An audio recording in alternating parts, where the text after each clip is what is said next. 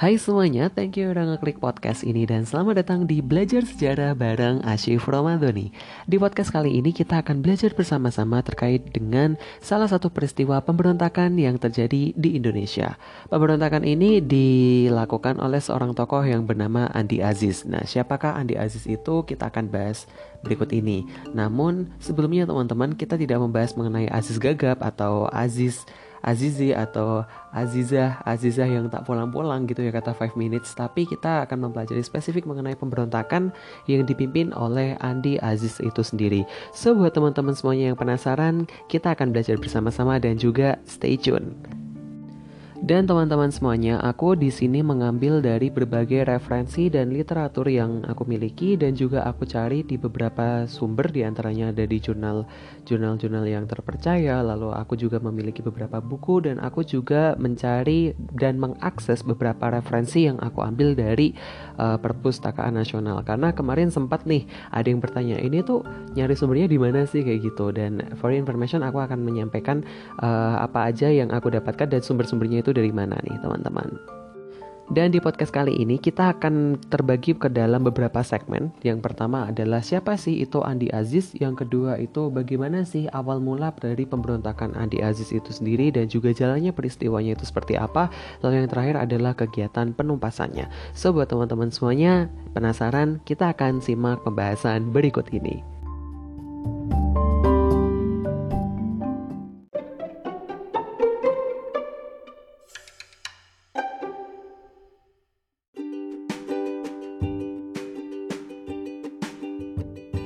Segmen pertama yaitu Andi Aziz. Siapa sih yang nggak kenal Andi Aziz gitu kan? Kalian pasti kenalnya ya Aziz Gaga, pelawak yang ada di opera Van Jawa yang gagap-gagap itu yang ah, ah, ah, ah apaan sih?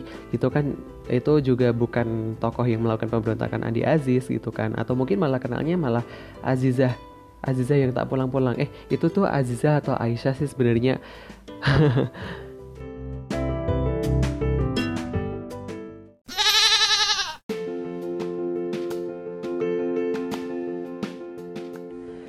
Nah teman-teman di segmen pertama ini aku bakal menjelasin siapa sih Andi Aziz itu sebenarnya.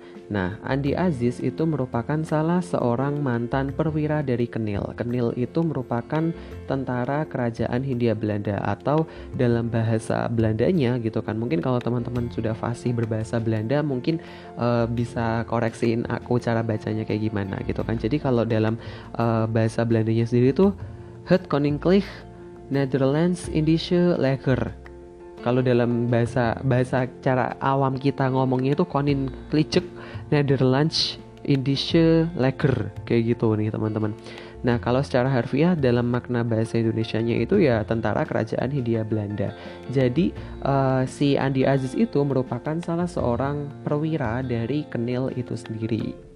Si Andi Aziz ini merupakan seorang keturunan dari suku Bugis Sulawesi Selatan. Jadi dia orang Sulawesi Selatan gitu kan, dia orang Bugis dan dia sebenarnya merupakan salah seorang uh, perwira kenil yang sangat luar biasa. Jadi dia itu sebenarnya uh, bersekolah di Leher School. Leher School itu adalah sekolah militer yang dimiliki oleh pemerintah Hindia Belanda. Nah, setelah dia lulus itu dia tuh ngomong-ngomong lulus dengan uh, predikat yang sangat keren nih. Kalau sekarang itu ya kayak istilahnya cum laude gitu ya cum laude kayak gitu. Tapi kalau si apa namanya si uh, Andi Aziz ini merupakan salah satu lulusan yang sangat luar biasa gitu loh sehingga dia kemudian ditarik ke Kenil. Nah dia di uh, apa namanya diberikan amanah gitu kan diberikan untuk uh, sebuah kepercayaan oleh pemerintah Hindia Belanda untuk apa? Untuk menjadi prajurit yang di mana prajurit itu bertujuan untuk mempertahankan wilayah Hindia Belanda itu sendiri.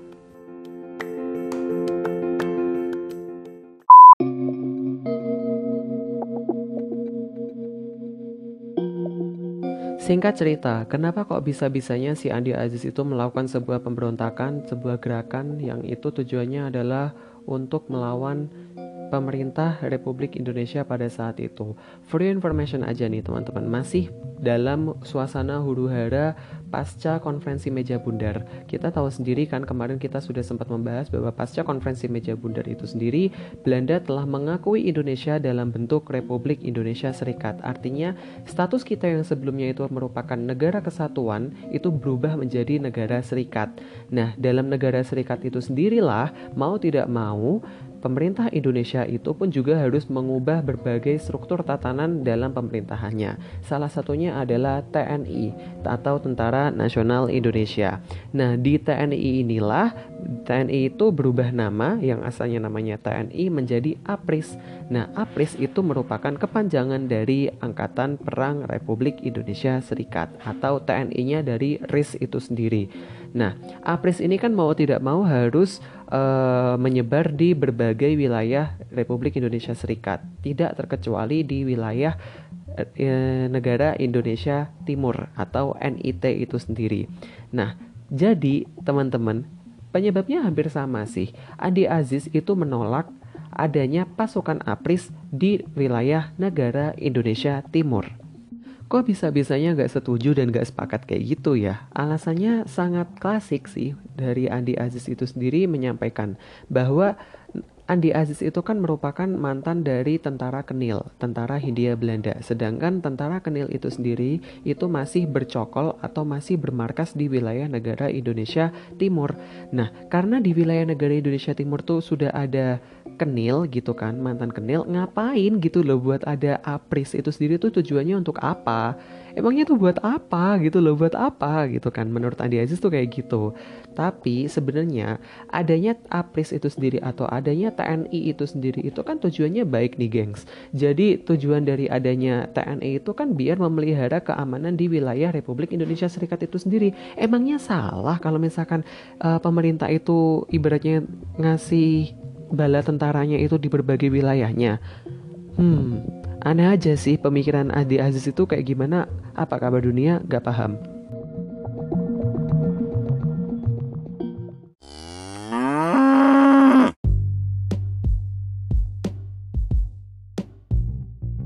Dari pikiran Andi Aziz itu sendiri, ya Andi Aziz tuh berpikir bahwa kalau ada Apris berarti nanti ya nasib Kenil itu gimana gitu kan, gengs. Berarti nasib Kenil ini tersisihkan. Aduh, kayak ragunya Rita Sugiarto kali ya. Nah, jadi si nasib Kenil ini ya nanti akan diperlakukan secara diskriminatif oleh orang-orang APRIS itu sendiri. Padahal faktanya orang-orang APRIS itu tidak akan mendiskriminasi dari orang-orang kenil itu sendiri. Ya ini kembali lagi sih dari uh, pikiran pendeknya si Andi Aziz itu gengs. Singkat cerita, karena uh, pikiran teritulah Andi Aziz kemudian mengajak kawan-kawannya pasukan Kenil itu langsung bereaksi dan juga langsung uh, untuk melakukan perlawanan dan juga melakukan penguasaan di beberapa tempat penting di kota Makassar. Yang pada saat itu dia menawan berbagai uh, tokoh di antaranya ada Panglima Teritorium Wilayah Negara Indonesia Timur itu sendiri, lalu dia juga uh, melakukan penawanan terhadap beberapa orang, lalu melakukan penguasaan terhadap berbagai lembaga-lembaga uh, yang ada di negara Indonesia Timur itu sendiri. Keren sih ini. Bahkan sampai jam 10 pagi pun dia tuh melakukan perlawanan gitu kan. Aksinya itu dari jam 6 pagi sampai jam 10 pagi.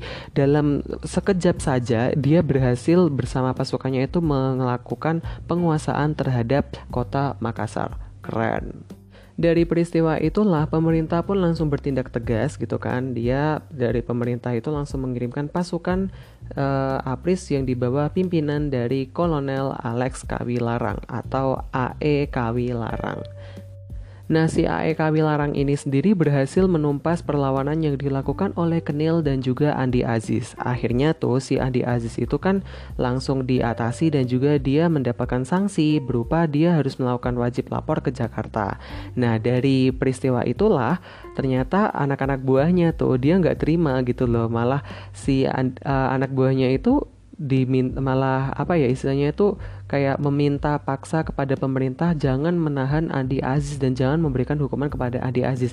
Ya gimana gitu loh kalau nggak dikasih hukuman Andi Aziz saja langsung melakukan gerakan seperti itu melakukan perlawanan seperti itu ya kalau nggak ditindak malah semakin menjadi-jadi kan Andi Aziz kemudian diminta untuk segera menarik pasukannya di beberapa tempat yang telah diduduki oleh pasukan Kedil di kota Makassar, gengs. Selain itu pula, Andi Aziz dan juga kawan-kawan anak buahnya itu diminta untuk menyerahkan senjata dan juga membebaskan beberapa tahanan yang mereka tangkap. Jadi uh, para tokoh-tokoh itu yang mereka tawan itu mereka harus mau nggak mau harus melepaskan itu, gengs. Nah, si Andi Aziz itu juga mau tidak mau diberikan hukuman wajib lapor selama 4 kali 24 jam.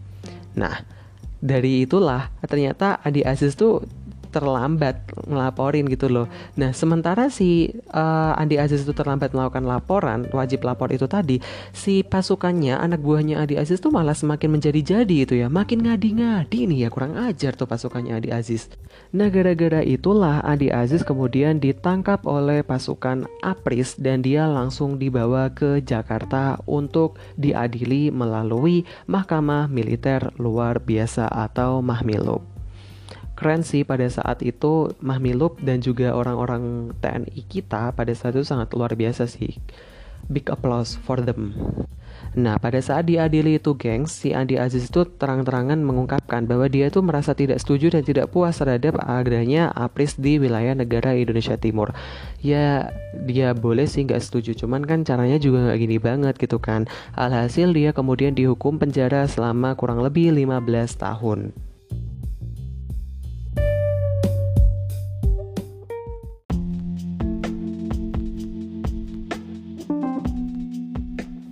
Nah, dari berbagai peristiwa inilah, gengs, perlu kalian ketahui bahwa apa yang dilakukan oleh Andi Aziz itu ya ternyata relate banget dengan apa yang terjadi pada saat ini. Ternyata kita itu gampang sekali ke kompor terhadap isu-isu tertentu gitu kan. Apalagi isu-isunya kan gak jelas gitu kan. Kalau yang di, ada di pikiran kalian itu belum dikonfirmasi ya rasanya kan halu ya gengsi ya kalau misalkan itu gak kejadian. Ya kalau misalkan itu terjadi kalau misalkan gak kejadian itu kan sama aja bohong ya gengsi ya. Sama aja itu kan kayak halu atau mungkin itu kayak hmm, apa ya di cross check terlebih dahulu kan bisa kan gitu. Jadi menurut aku di sini ya sampai sekarang masih ada sih beberapa teman-teman kita atau mungkin aku sendiri atau mungkin uh, orang lain gitu kan. Bahkan di lingkungan terdekat kita keluarga kita itu banyak sekali yang mudah ke kompor mudah ke hasut dia punya pikiran suudon mulu terhadap suatu, suatu hal gitu kan tapi nggak di cross check terlebih dahulu.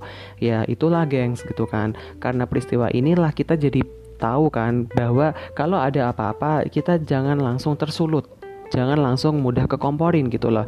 Sebaiknya kita cross check dulu kita baca utuh terlebih dahulu kalau misalkan itu informasinya dari bacaan. Kalau misalkan informasinya itu dari apa nih ya dari omongan orang kita cross check dulu nih kepada yang bersangkutan bener apa enggak? Kan kayak gitu